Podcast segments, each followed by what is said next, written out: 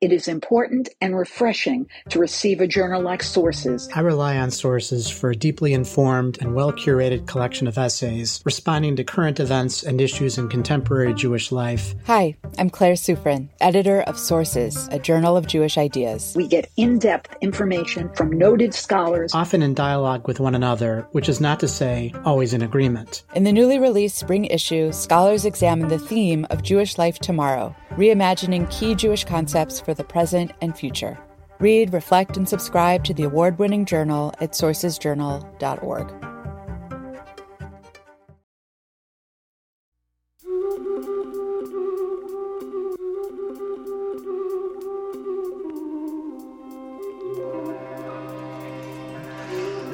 This is Yossi Klein Halevi, and I'm a senior research fellow at the Shalom Hartman Institute in Jerusalem.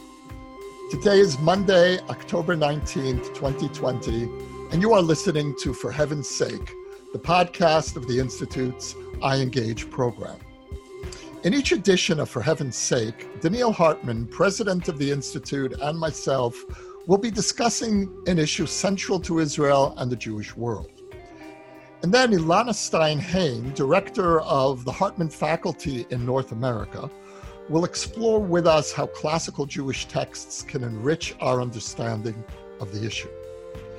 At the Hartman Institute, we approach the Israel conversation as we do all our conversations, from a perspective of Jewish values, seeking broad and deep engagement. Our intention is to encourage a respectful conversation across political lines, promoting mutual understanding and strengthening Jewish peoplehood. Our topic today is the future of the peace process. Can Israel, should Israel make peace with the Arab world without trying to deal with the Palestinian issue?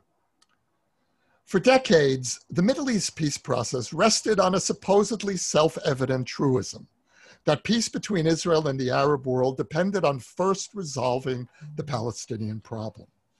But now that assumption has been effectively turned on its head. With the recent signing of two peace agreements between Israel and Arab countries, the United Arab Emirates and Bahrain, along with persistent talk of additional agreements on the way, the Palestinian issue has been sidelined in an unprecedented way. Some observers now believe that the only hope for resolving the Palestinian issue is in a regional context. First, Israel is accepted by the Arab world, and only then, secure in its place in the region, does the Israeli public agree to the creation of a Palestinian state. Others, though, fear that Israel will go the route effectively laid out by Prime Minister Netanyahu peace for peace. That is, a peace process that requires no territorial concessions from Israel, in effect, no real Palestinian state. Donniel, always a pleasure to be together. Hi, Yossi. So, where do you stand? Is a peace agreement that circumvents the Palestinians good for Israel? Is it necessary to jumpstart the peace process? Is it bad for peace? Does it make peace more remote? I'm surprising myself recently by seeing how much my opinions are changing. Now, I always like to have my opinions change, and I like thinking that I could change, but we don't really change that often.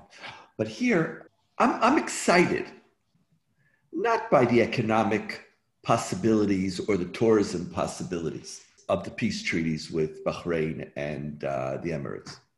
But I believe that when you start a peace process, it transforms Israeli society. And I, I, would take issue with some of the dichotomies that, that, that you offered. I don't think peace for peace means no territorial compromise. And I don't believe that we are sidelining the Palestinians by engaging in, in, in, in these peace processes. Actually, I believe the exact opposite is taking place, even if it's against the will of certain political leaders in Israeli society. I think part of what happens is that when we engage in some peace negotiations, all of a sudden Israelis begin to see the possibility of a political horizon of peace. We are living now for close to 20 years, 15 years, in which it's been off the table. it's not just been off the table in, with negotiations with the Palestinians, it ceases to be a value. Now, it stopped being a value because it stopped being a, an achievable value. But when something is not attainable, you don't want to live in frustration, you just remove it. And part of what we've seen in Israeli society is a removal of, of this category. Nobody talks about it, nobody thinks about it, no one sings about it, no one prays for it. Oh, we pray for it, but it's like a lot of other things Formally. that we pray. Formally, we say the words, but then when we pray for it, we usually pray for peace for Israel. It's like we're not, very rarely do we pray for the world peace. So I think that any peace process is going to activate a muscle, which I think has become atrophied in Israeli society. And I think ultimately that will have a profound effect on Israelis' willingness to talk and to negotiate with Palestinians. But again, it's going to be in their hands because if they reject this, then Israelis know how to, we know very well how to ignore the Palestinians. But there is a potential to re embrace the possibility of a better future. And part of that better future is going to include Palestinians. They're right here. So I feel that by sidelining the Palestinians, we're actually increasing the possibility of a future uh, um, negotiations with the Palestinians. Well, it's interesting because uh, the one poll that I saw after the signing of the agreements that asked the question about a two state solution, the only poll that I saw, showed that a plurality of Israelis now support a Palestinian state. Not an absolute majority, the way we had, let's say, 10 or 15 years ago, but this is the first poll that I've seen literally in the last five years wow. that shows a plurality supporting a two state solution. In other words, more Israelis support a two state solution today than oppose it. And I think that you're right. I think it's a consequence of the rehabilitation of the word peace it's now considered to be an Israeli value again, rather than a left wing value. And that's, that's a tremendous achievement for Israeli society. And yet, I want to go back to something you said a moment ago, which is the Palestinians are here. As we're speaking, I'm literally sitting in my study at home in French Hill, looking out at a Palestinian village, Anata, right there on the next hill, right past the security wall. And these are my neighbors. It's not the UAE, it's not Bahrain. These are the people here that sooner or later I'm going to have to make peace with. And yet there really is this, this sense that so many Israelis have, and I have to admit to you, I feel it too sometimes, that damn it, we're not going to let the Palestinians put a veto on our ability to make peace with the Middle East. And if we need to build, you know, to use the Israeli slang, if we need to build a bypass road around the Palestinians, then let's do it. Aren't you concerned about that danger? I'm not concerned about it because we're already there. In other words, Palestinians are not significant to others for Israeli society. And therefore, I don't see any downside, I only see an upside. But I think there's another side that makes me more optimistic. I've actually now come much closer to the peace for peace model. And I think this is part of where Israeli society is. And we feel this with UAE and with Bahrain. It's peace for peace. Two people want to see each other, want to be with each other, want to live normal relations with each other. I'm giving you peace, you're giving me peace. There's something really powerful about that. There's something, if I want to change Israeli society, peace cannot be a divorce treaty. That's what basically we've been trying to achieve with the Palestinians, and that's why I think it's always failed. We basically have to get together in order to get divorced, but in a divorce, nobody, I hate you. So I want to get the best deal. I don't think the move of the peace camp in Israel where we spoke about unilateral uh, withdrawal, that basically moved the peace language to a language of divorce. And that, that is a dead end in which Israelis, given our power, will always find a way to ignore marginalized Palestinian needs, rights, and interests and give ourselves a deal. And Palestinians, they're saying, I want a divorce so Israelis say, you want a divorce? Okay, here, here, take a little autonomy, take a little this, take a little territory here or there. which of course is also a delusion because It's a delusion, can't- 'cause- you can't you can't divorce and then still live in the same house. You can't divorce. See, after Oslo, we gave up on peace. You would use the term the Palestinian issue. You didn't even use the term Palestinian peace negotiation. It's the Palestinian issue because it's an issue. They're a pain. They're bothering me. They're Problem. bothering my. They're It's the problem. Palestinian problem. problem. They're bothering my demography, my numbers. I want to be a democracy. It's all about me, me, me, me, me. I look into the horizon in the Middle East and I see my belly button. And that's it. I worry about me, me. That is a dead end. Peace for peace says, you know, I want to have peace with the Palestinians.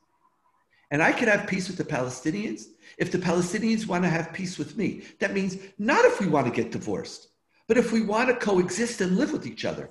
Now, in the process of peace for peace, I would want to give my partner the ability to live a life of dignity, just like I have for myself. I believe that territorial compromise will only come from a peace for peace process. After there's peace for peace, that where Palestinian society says, this is my interest. And when Israelis reclaim and say, yes, I don't want to just be protected from Palestinians. Peace is in my interest. I want it.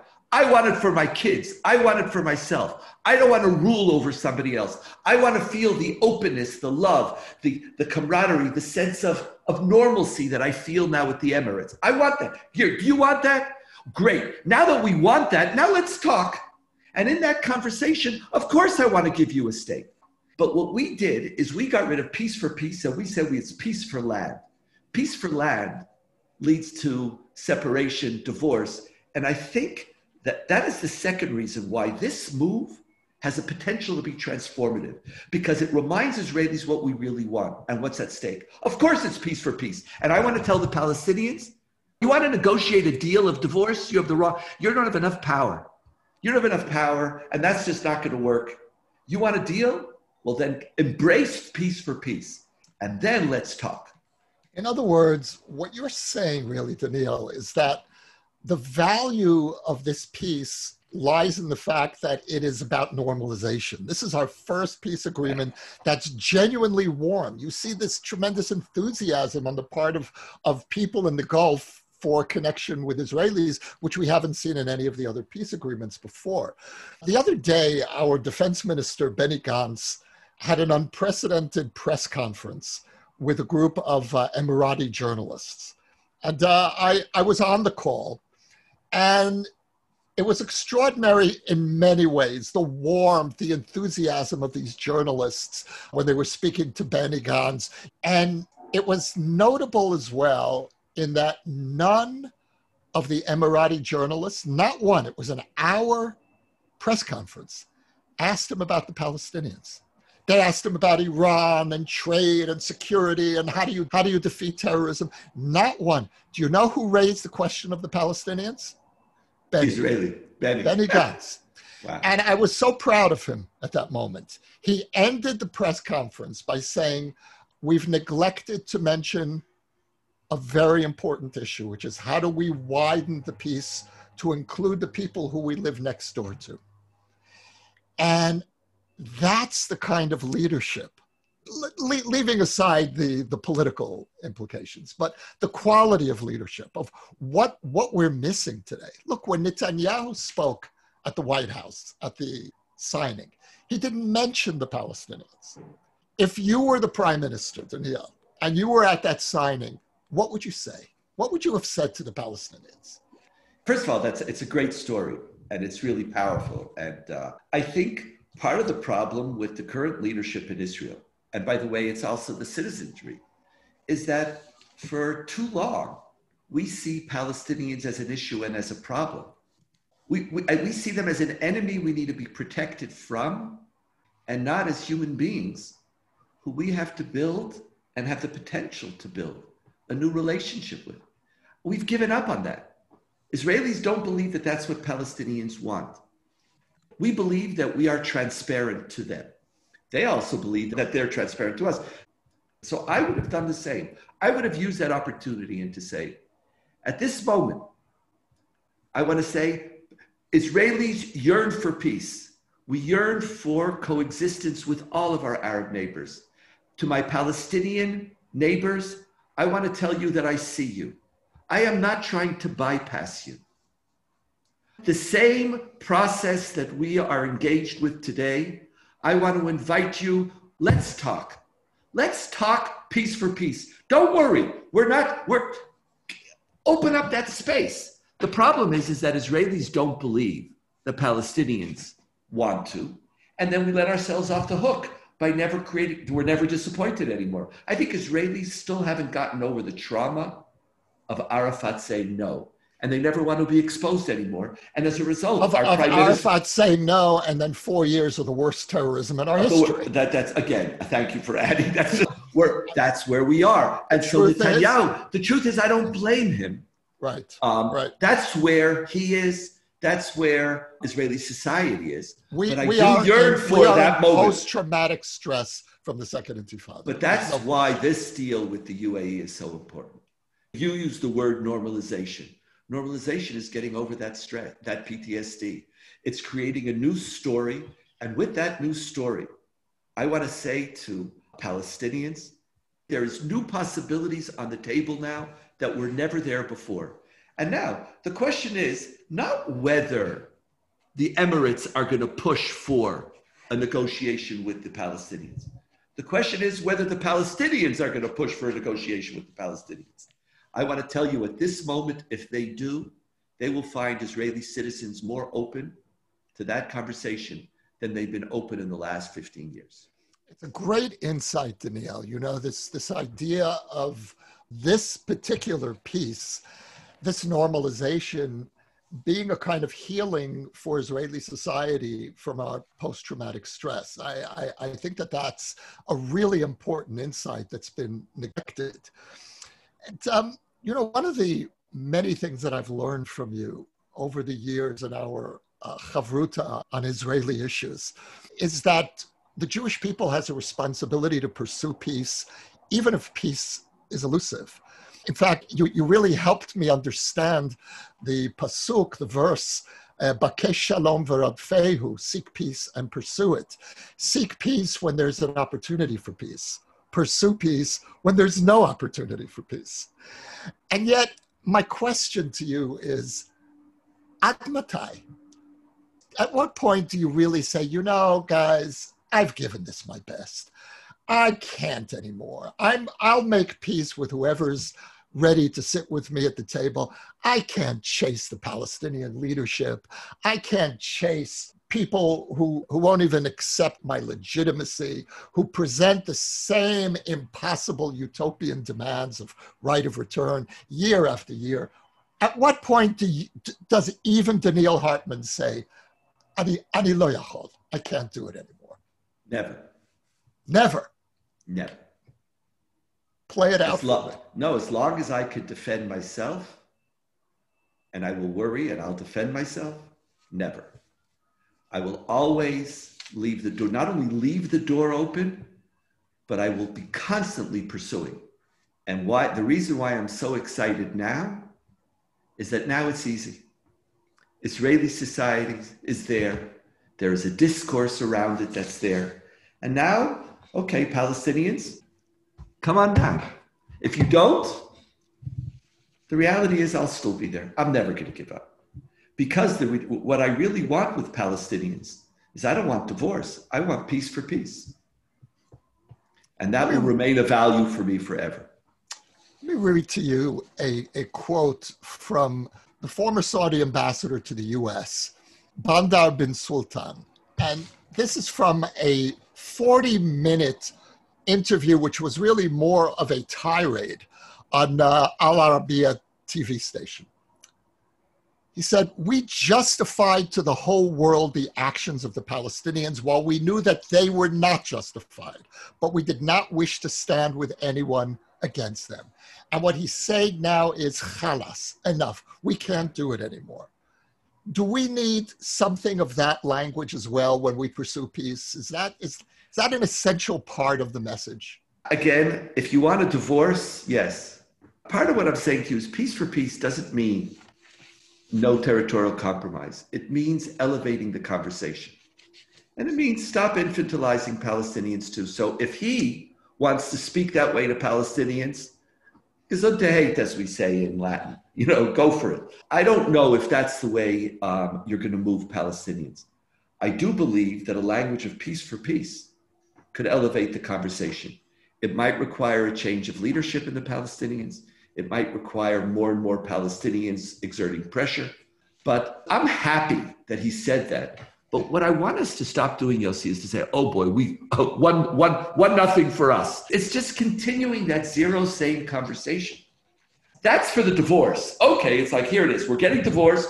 Who hates the people I hate as much as I hate them? But that's not what we want. As you said, you, you see how excited we are with the Emirates? We could be that excited about going to Ramallah, going to Shechem. We could be that excited. Taste what could be and stop thinking in zero sum games. And I appreciate what you said, but my answer is ne- I will never stop yearning for it. And then hopefully one day we will speak that way. One day Palestinians will speak that way. And one day we'll be on the same page and hopefully we'll get we'll, we'll be able to move forward. Let's take a short break and we'll return with Elana Stein Hain.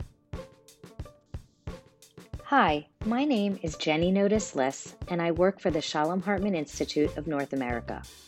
With passions running high in the run up to the U.S. presidential election, we at Hartman want to help you take a step back to ask the big questions that are facing the American Jewish community today as citizens and stakeholders in the American project.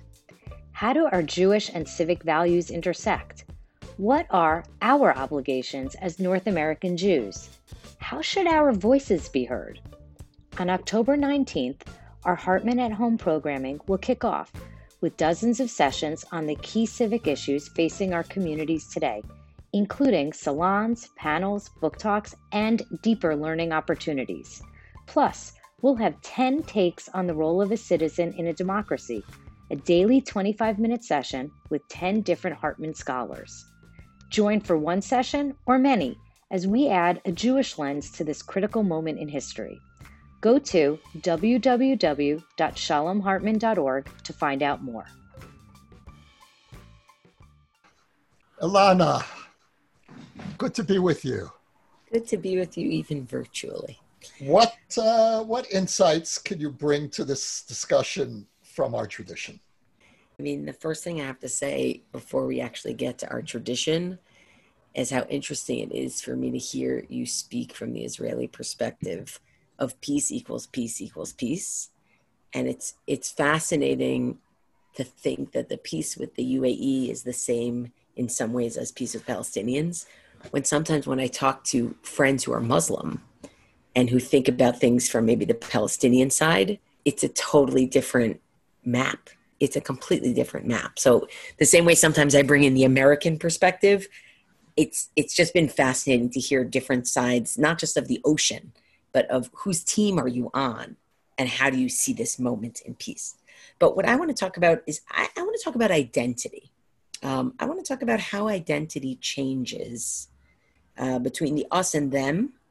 And then when you break down who the them is into its component parts, because I think that's somewhat what's happened here. And to do that, I, I want to look at two texts. The first text I want to look at is Havdalah. After Shabbat ends or after a holiday ends, we make this declaration about God distinguishing between the holy and the mundane, and just a little clause from there. God distinguishes between the sacred and the mundane between light and darkness, and between Israel and the nations. Now, I say that at least once a week, right? And when I say that, what I'm doing is I'm reifying a certain us them paradigm that's totalizing. I'm one little nation, I'm one people, and everybody else, all other nations, you could be Bahrain, you could be France, whatever you want, you're all one thing to me. You're one big undifferentiated mass. And to my understanding, the idea of Israel on the one hand and the Arab world, or even Jews and Muslims, has been sort of a totalizing binary. I know there's Jordan, there's Egypt, but we're not talking about as we've said in the past, people sending you text messages wishing you a Shabbat Shalom in Arabic. That's not what's going on there. There's a totalizing sense of us and them. And I think what this moment does, in a way that I've seen animated in the two of you in our conversations and in so many of my Israeli friends and family, is it's moved us to a different paradigm completely. And I, I want to talk about not who distinguishes between Israel and the nations, us, them, but I want to talk about something that's a little more differentiated. And the differentiated model, it's a biblical model. Like have on your split screen on the one, us and the nations, right? It's like lefties and non lefties. And on the other side of the screen, listen to this from Deuteronomy 23. An Ammonite and a Moabite can't enter God's assembly, even to the 10th generation. They shall not enter God's assembly forever, because they did not meet you with bread and water on the way when you came up from Egypt, and because they hired against you Bilam, son of Beor, from Petor of Aram Naharaim to curse you. And for that reason, a few verses later, you shall not seek their peace nor their prosperity all your days forever. So we start with the Ammonites, the Moabites. You shouldn't be marrying with them because they didn't treat you right. But then comes the next verse. But you shall not abhor the Edomite, for he is your brother. You shall not abhor the Egyptian, because you were a stranger in his land. Those people, the children of their third generation, can enter into the assembly of the Lord. They can marry. Just feel the difference. Just hear the difference. In these verses, it's not us and then all of them, some undifferentiated mass. But it's you got the Ammonites, you got the Moabites, you got the Egyptians, you got the Edomites. Each group establishes their own relationship with you. It's not totalizing, and it's actually about mutuality. What's the relationship that we've developed with this group? is different than the relationship that we've developed with that group. And I think it has to impact the way that Jews and Muslims think about each other everywhere. And it has to impact the way that Jews or Israelis and Arabs think about what's possible in their relationship, breaking down that wall. So that's what I would like to put on the table as a potential in this moment and maybe underlying donniel what you're talking about saying now i think there's potential with that group also right if i understand the argument you're saying that for so long israelis because of the israeli arab conflict yes. all arabs are the same. All muslims are the same. No none of them want peace. Now with bahrain and the emirates now we've broken it up. it's not us and them anymore. Now each country, each nation, we have to differentiate, and we will differentiate on the basis of how they treat us and what possible future we have with each other, etc.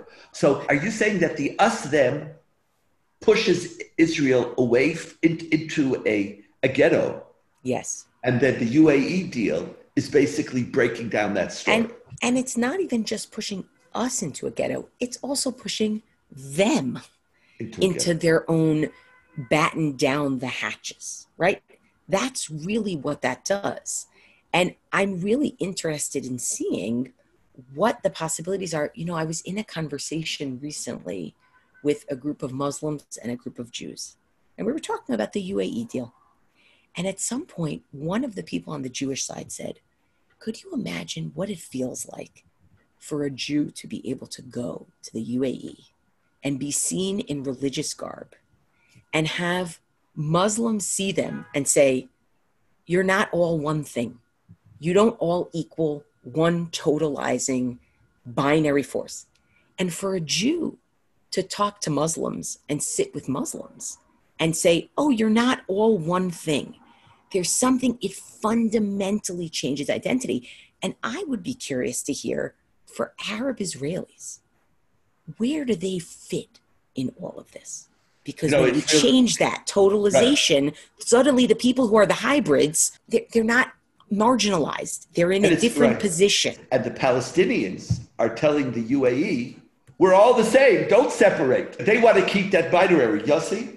Yeah, the conflict between uh, Israel and, and the Arab world has been so devastating because each side has imposed its worst historical nightmare on the other side. So, for the Arab world, we have embodied European colonialism. And for us, the Arab world has embodied uh, the Nazis. They've embodied the genocidal threat.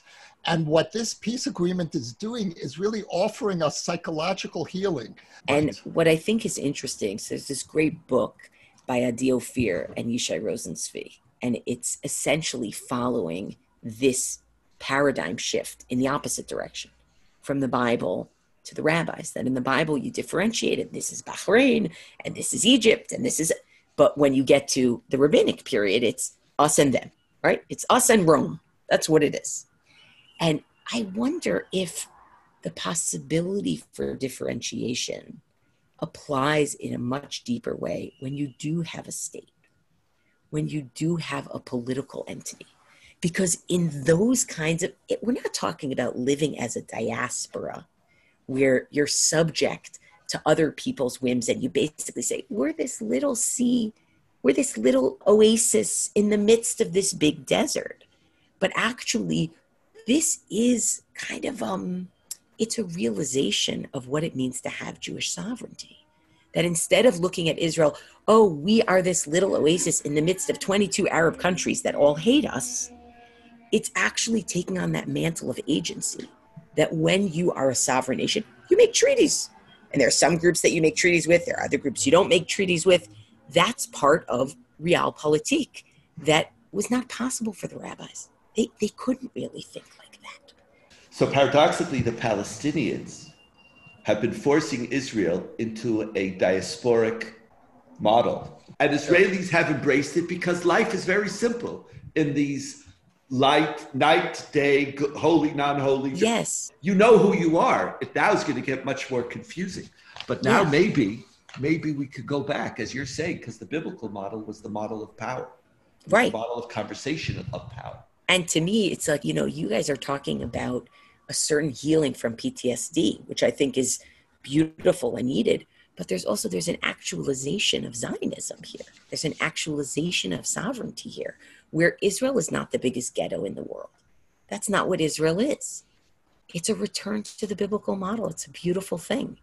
And it's confusing for diaspora Jews.